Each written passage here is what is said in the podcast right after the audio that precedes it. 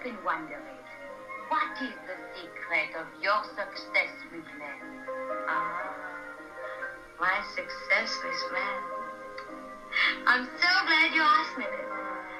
You know, there are many women who are more beautiful than I. Perhaps as beautiful. But they do not possess the knowledge of the love eyes. When I want a man, I make the love eyes at him like this. I look into his eyes and I think of love.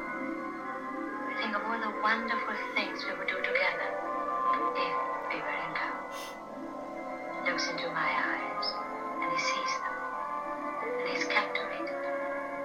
Why not? I'm captivated myself. That is the secret of my success. The love. Likewise, it sounds wonderful. Oh, it is terrific. You're listening to episode seventy-four of Sass Mouth Dames Podcast. I'm your host, Megan McGurk. Eva Gabor had a theory about cigarette holders. In her tangy memoir, Orchids and Salami, named after the two things she had in her refrigerator when she was writing, she pondered the seemingly endless checklist that was attached to the business of beauty. She observed, men have many different concepts of glamour. As fast as you fulfill the conditions of one, they invent another. You may be stretching your torso, massaging your face, sleeping special beauty sleeps, only to discover that all you need is a long cigarette holder. This makes men happy and keeps them out of the pool room. Such men don't really like women, but they are crazy about cigarette holders. The whole thing is much too psychological for me. Eva leaves unsaid why men love cigarette holders. Not to run too loose in the fields of Freudian interpretation, but it's not a big stretch to see why men might be drawn to a woman holding a long thing in her mouth. There's another story in Orchids and Salami that features a cigarette holder. When she was sixteen, Eva was devastated by the betrayal of her first love, a boy named Pishta. One day, she caught him kissing her best friend. At that moment, when she saw Pishta with her best friend, she made a solemn vow. I reconciled myself to a career as a femme fatale. The bodies of men who killed themselves for the love of me would heap high as I smoked my cigarette in a long holder at the gaming table, and people would wonder what made me so cold and heartless, never knowing that beneath my icy beauty, a hot flame burned an indelible wound in my heart, a wound whose convolutions formed the sacred name of Pishta. A woman scorned hides behind her cigarette holder, with glamour as a first line of defense, a weapon against the fickle favors of men. If her sister Zsa Zsa was known for her nine husbands, Eva Gabor was known for blanking on her husbands. She walked out on her first husband for a studio contract. She left her second husband, a full-fledged millionaire, to take up a career on the New York stage. Once, in an elevator, Eva turned to a man next to her and said, "Do I know you?" The man replied, "Yes, I was your third husband." He was the Hollywood plastic surgeon that Eva had married for six months in nineteen fifty-six. Husband number three had been thrown out of the house by Marlene Dietrich, but I'll get to that later. For Eva Gabor, men were accessories rather than the goal, or the whole ensemble for living. Most likely, Eva was in the middle of writing her memoirs at the ripe age of thirty-four, when she made Paris Model in nineteen fifty-three, and inserted a, biz of bu- a bit of business with a cigarette holder, since it was still fresh in her mind. nineteen fifty-three was a busy year for Eva. She finished a national tour of Strike a Match, a play directed by Mel Ferrar. She appeared in a television version of Suspense. She had her own weekly television chat show, The Eva Gabor Show, She made radio appearances. She wrote her book. And then she filmed Paris Model for American Pictures, distributed by Columbia Studio. Paris Model borrows the trend for separate story vignettes around a theme, with the closest resemblance to Tales of Manhattan, directed by Julien Duvivier, which was released in nineteen forty-two. Duvivier's picture told separate stories about what happened to men who wore a formal evening tailcoat. Paris Model sets up the same plot device, only it's a couture Paris gown, and it's American knockoff. Paris Model sews together four twenty-minute vignettes. The cocktail dress is French couture, which is secretly copied by a sketch artist spying for an American department store. The knockoff is on sale in New York before the spies' bags are unpacked. In the opening scene of the first story, Eva Gabor plays Gogo Montaigne, a celebrated beauty known for her ability to have men at her feet. Eva lingers at the entrance of a Parisian atelier, pausing to light a cigarette. She plucks one from her handbag, screws it into her cigarette holder, and then, as if summoned by magic, a man appears at her side with a light. Gogo accepts the light. Then she relaxes, and she stretches out the adjustable cigarette holder to its full jaw-dropping length. Gogo's cigarette holder is at least a meter long. It's skinny, glamorous, and way over the top.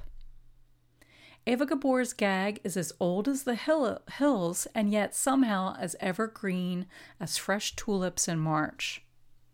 When a woman poses with an extra-long cigarette holder, she's like a general in front of a map planning where to strike next. Eva's character does have a plan of attack. She wants a dress to make a man fall to pieces. The, bu- the boutique's manager shows Gogo a collection of gowns on mannequins who are so tall and thin they must have renounced brie and baguette. The boutique manager glides over. She's so used to helping women get what they want. What she wants is to know what's the secret for Gogo's success with men. Eva smiles and shares her method of conquest. I give him the love eyes. She looks a man in the eyes, and she thinks about all the things they will do together if they were in love.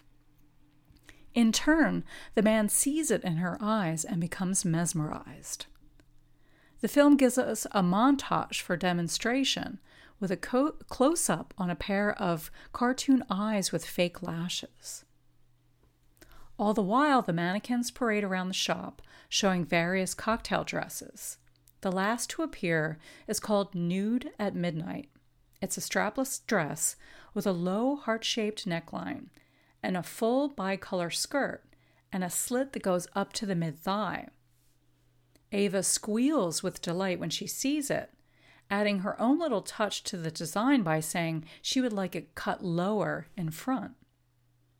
With a price tag of eight hundred ninety dollars, the next order of business involves choosing the right man to send the bill.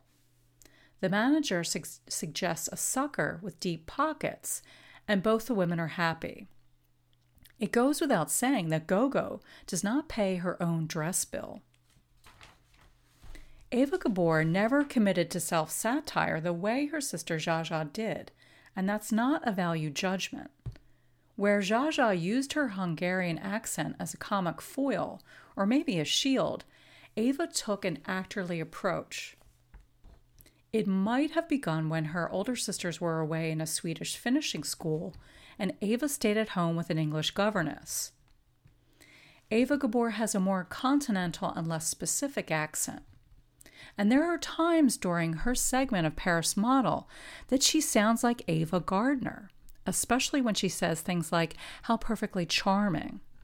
She has the studio training imprinted in her voice and demeanor.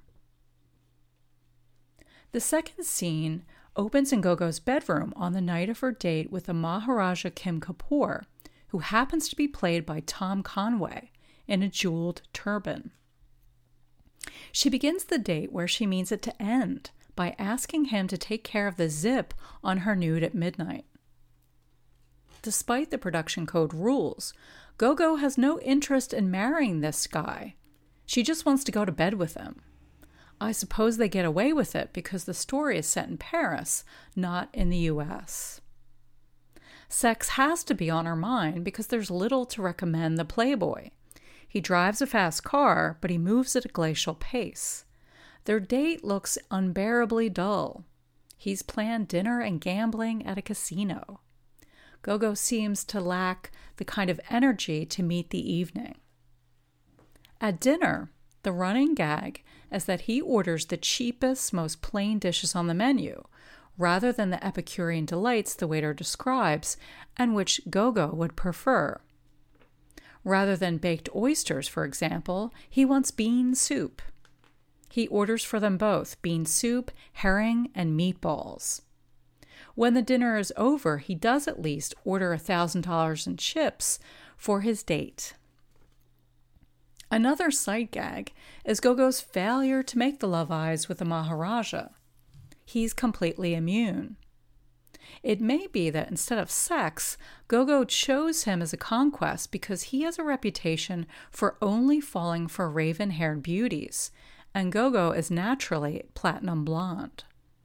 Her powers of seduction land as well as a pair of snake eyes at one of the gaming tables. Eva Gabor's vignette may be the most subversive of the four. Her date is rich and of high society, but he's cheap, dull, and impolite. All this work for a dud, the picture asks, or at least I'm asking. Is this guy worth it? Gogo shopped, primped, dieted, strategized, labored to be gorgeous and entertaining for this man who's so dead-eyed and dreary that you would invent any excuse, chew your arm off to get away from him at a cocktail party. You can probably guess that he falls for the first woman with jet black hair at one of the tables. Paris Model was shot in only eight days in June nineteen fifty-three, from the fifteenth to the, to the twenty-third. It's a quickie bee picture, but it's a total gem. The original title was Nude at Midnight, and it's much preferable. The dress was designed by Anne Klein for the Junior Sophisticates Company of New York. Paris Model is a woman's picture, a fable about the fortunes of the same dress and the lives of four different women. But it misses the mark when it comes to Sass Mouth logic, not to mention economics. The message here is when women pay too much for a dress, in their folly, it turns sour. Gabor spends eight hundred ninety dollars to get her man. Paulette spends two hundred dollars for an American knockoff. Marilyn Maxwell overpays. But then the twenty-one-year-old character Margaret Lawrence plays is depicted as the sensible one because she only paid nineteen dollars secondhand. She has the so-called happy ending with a marriage proposal from her clueless boyfriend. But I'd say the reverse is true. Eva Gabor has the most successful return on the dress. Remember, she doesn't actually pay the eight hundred ninety dollars for Nude at Midnight. She charges it to some hapless man. When he objects to the bill, she makes the love eyes at him, and he's happy to pay. The Maharaja walks out on the date, but good riddance, he was a dud. Eva's Gogo isn't crestfallen. At the end of her vignette, Eva shrugs her shoulders and accepts the arm of the man who paid the bill for her dress. She has an escort home, a devoted admirer, and she comes out of the evening ahead. Tomorrow, she will simply return the dress and get shop credit. The picture uses a bit of brilliant casting. Tom Conway plays the Maharaja. He was the older brother of suave actor George Sanders. When the brothers first arrived in Hollywood, they flipped a coin to see who would retain the family name for the screen. Tom lost and hence chose Conway. At some level, Eva and Tom spoofed their famous siblings, who were still married at the time Paris Model was made. Although by then, Zsa Zsa was deep into a wild affair with Dominican playboy Porfirio Rubirosa. And George, Zsa Zsa's third husband, was left to appeal to the Gabor matriarch Jolie to order his wife to stop riding the polo player and return home to wash his socks. In Paris Model, Tom Conway pokes fun at his brother's reputation for being a lady killer, and Eva spoofs her sister's reputation for conquest, as well as her ability to get men to foot the bill. There was a rivalry between George and Tom, just like there was between Eva and Zsa Zsa. The brothers were not yet estranged when Paris Model was filmed, but years later, Tom asked to see George. When they met, he shared the grim news, his doctor's report that he had just received. He had a terminal case of cirrhosis of the liver. He was not long for this world. George, notoriously penny-pinching, suddenly became generous. George gave Tom forty thousand dollars. He told him to go to Capri and enjoy himself until the end. Zsa Zsa explains what happened next. Tom met a doctor who had some kind of experimental treatment, which, although risky, might cure him rather than kill him. The doctor's questionable serum did the trick for Tom, or at least it improved his condition to let, allow him to live a little bit longer. In time, he returned to George for more money. George said to the effect, "Sorry, old boy, but you were supposed to die over there." George had had enough, and he cut his brother off cold. Tom's condition eventually worsened. He kept drinking, couldn't get work. At one point, Tom Conway was living in a two dollars a day flop house in Venice Beach. Zsa Zsa went to visit Tom at the end when he was in the hospital. She gave him two hundred dollars. She told him to tip the nurses so they would take good care of him until the end. The next day, the nurses rang. Tom left the hospital with the money that Zsa Zsa had given him and went to see his girlfriend. He died in his girlfriend's bed that evening.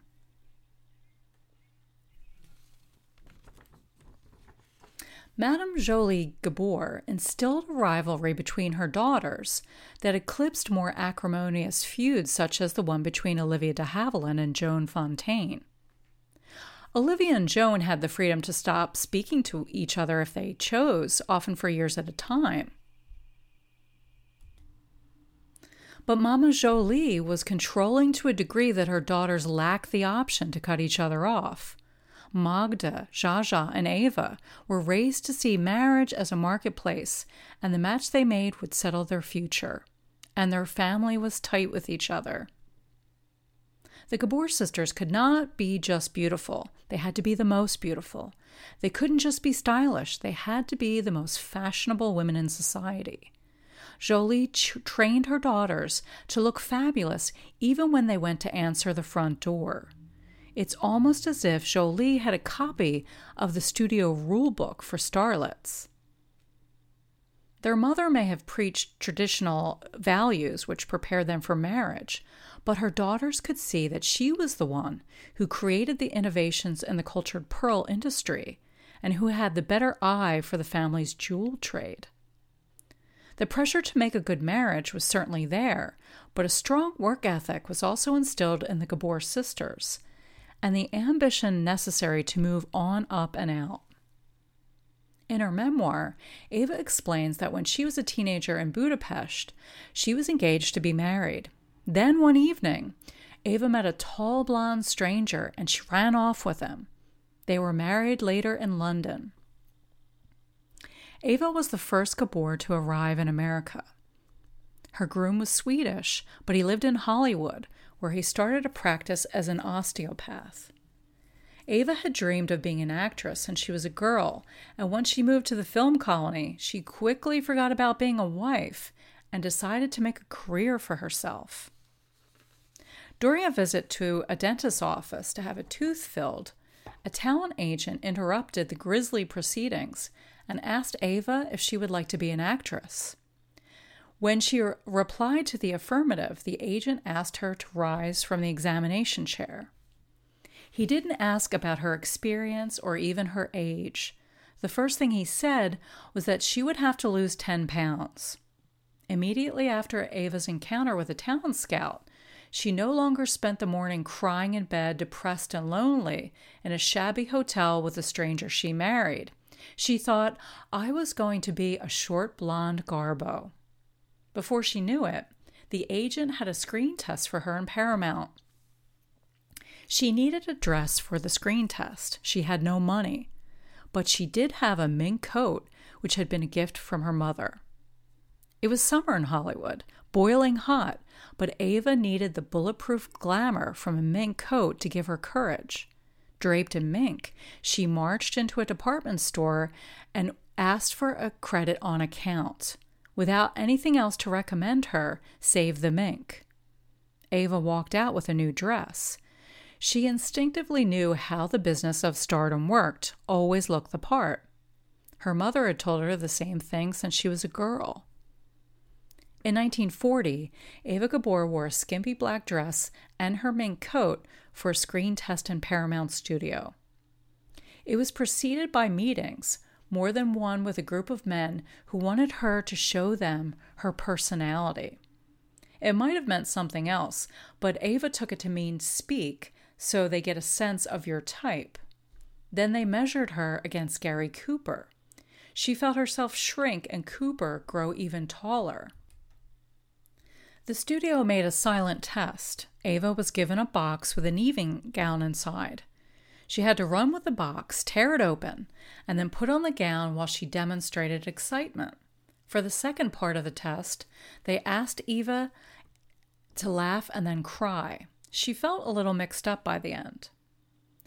Paramount signed Eva for a standard contract with an option at seventy-five dollars a week. The first edict from the studio was that she needed to lose ten more pounds. Eva had gone from one hundred twenty-two pounds when she arrived in America to one hundred two pounds for the camera in Hollywood. Where would I put the food, she wondered.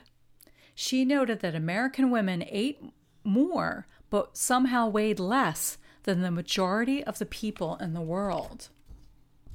From nine to six o'clock each day, Eva worked with an acting coach in the studio. Paramount's in-house drama school had newcomers learn scenes, practice, and watch other actors. Eva's group included Susan Hayward and Jean Cagney, Jimmy's little sister. After six months of drama coaching, Eva had a second screen test, this time with sound. She settled into the film colony. She bought a convertible car that didn't have a top, so when it rained, she drove around town under an umbrella at the wheel. In the evenings, she went to the cinema to study acting, but also to improve her English, so she didn't continue to make faux pas like when she asked a shop clerk to show her some dresses for street walking. In nineteen forty-one, she was cast in her first picture, Forced Landing, which starred Fred McMurray and Mary Martin.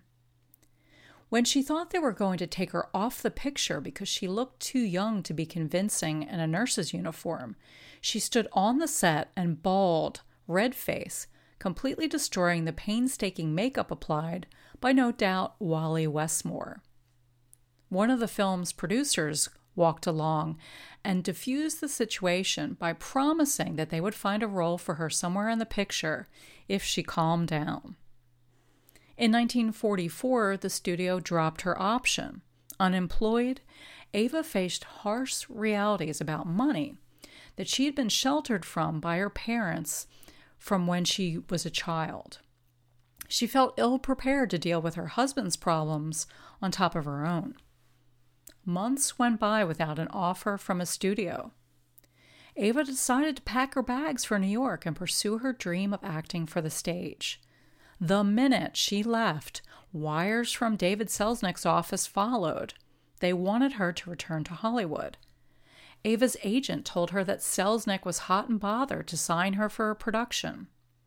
The minute she arrived in New York, she returned with the reason of that Hungarian proverb that told her, a pigeon today is better than a squab tomorrow.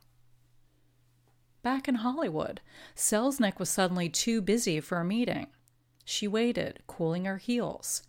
Then twentieth Century Fox rang with an offer. They wanted her for a part in A Royal Scandal, starring Tallulah Bankhead, directed and produced by Ernest Lubitsch.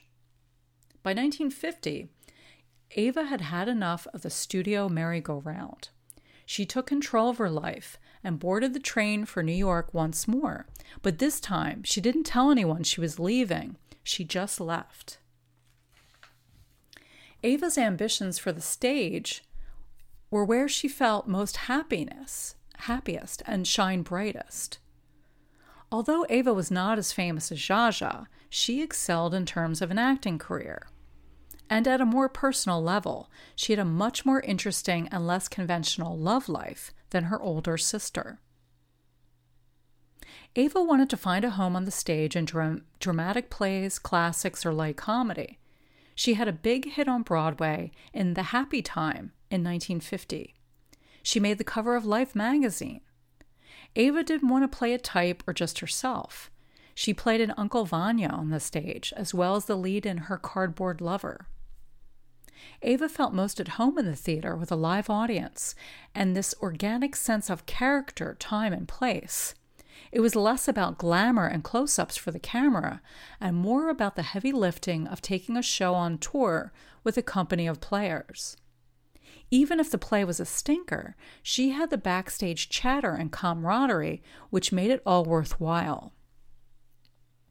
Eva was so ambitious that she managed appearing on stage every night, along with hosting a weekly television chat show, which required military-grade precision for her schedule, with the help of multiple people, from cab drivers to traffic cops, while she legged it across town. Eva was worried about her future security. She d- did not want to rely on a man for support. She rolled her salary from the Broadway hit The Happy Time into a Fifth Avenue townhouse. The building was just under ten thousand square feet. Eva had a plan to divide the building into rentals, which would then pay for an apartment for herself. She was certain that she could do it, but that she still asked her mother's advice. Jolie, ever the gimlet-eyed entrepreneur, replied that Eva must be her dimmest offspring if she couldn't see that she could get ten apartments out of that building. And she did. In time, Eva grew confident negotiating with the bank, the builders, and tenants. She made a host of decisions about design and fixtures. She had sunk permanent roots in her favorite city. She was her own woman in a way the other Gabors knew not. In nineteen fifty-two to nineteen fifty-three, Eva was on the road touring a little play, Strike a Match, with ten Irishmen, and she was in her element. She loved hopping trains, rushing for interviews in the morning, fashion shows and radio interviews in the afternoon, and then a nap and a chat with the cast before the evening curtain. There was a rhythm of different yet the same that she found deeply comforting.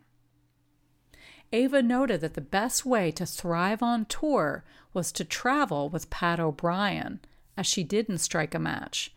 Pat O'Brien, she said, knew at least five people in every town in America, and people fell over themselves to be generous to Pat, which invariably spilled over to his traveling companion. For a while, Eva was a New York disc jockey in the midnight to two a.m. slot. She appeared on television chat shows, radio shows, and toured the country multiple times.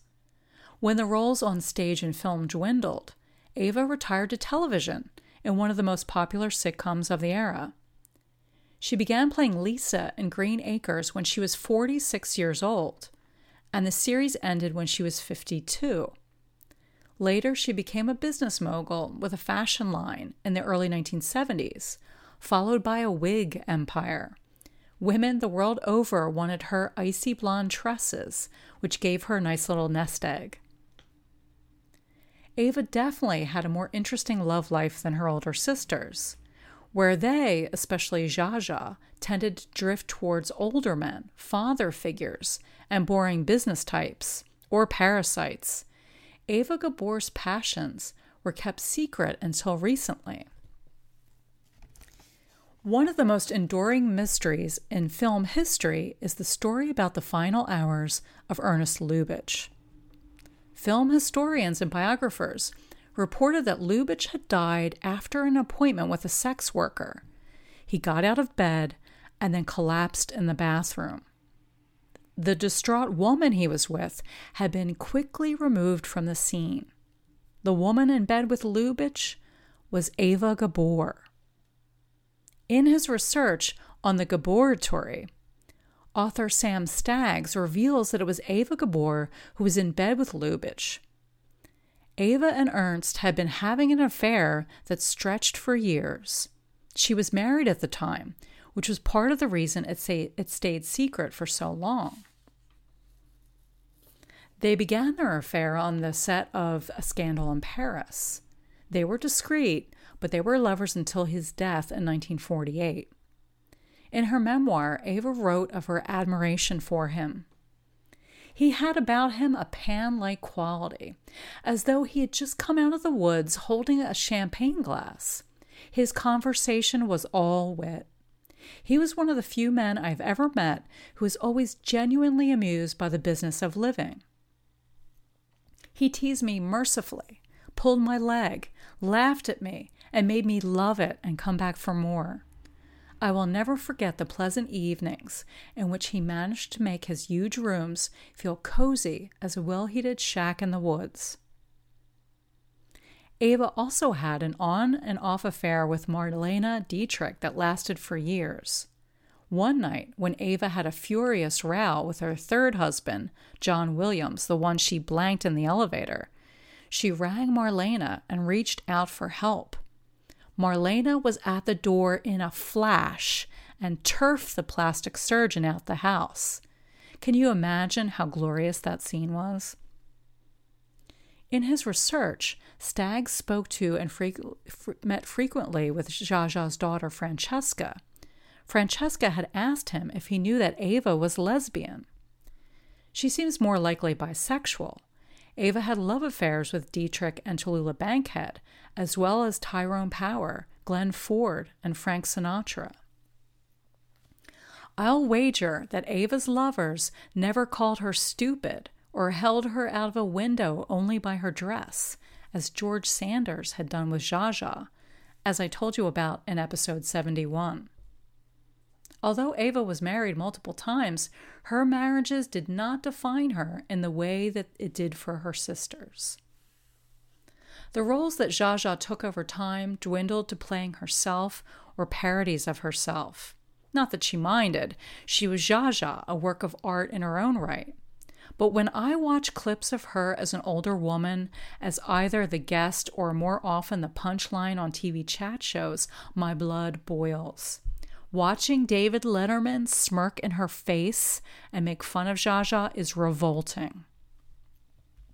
Eva largely escaped being a prisoner of her own celebrity.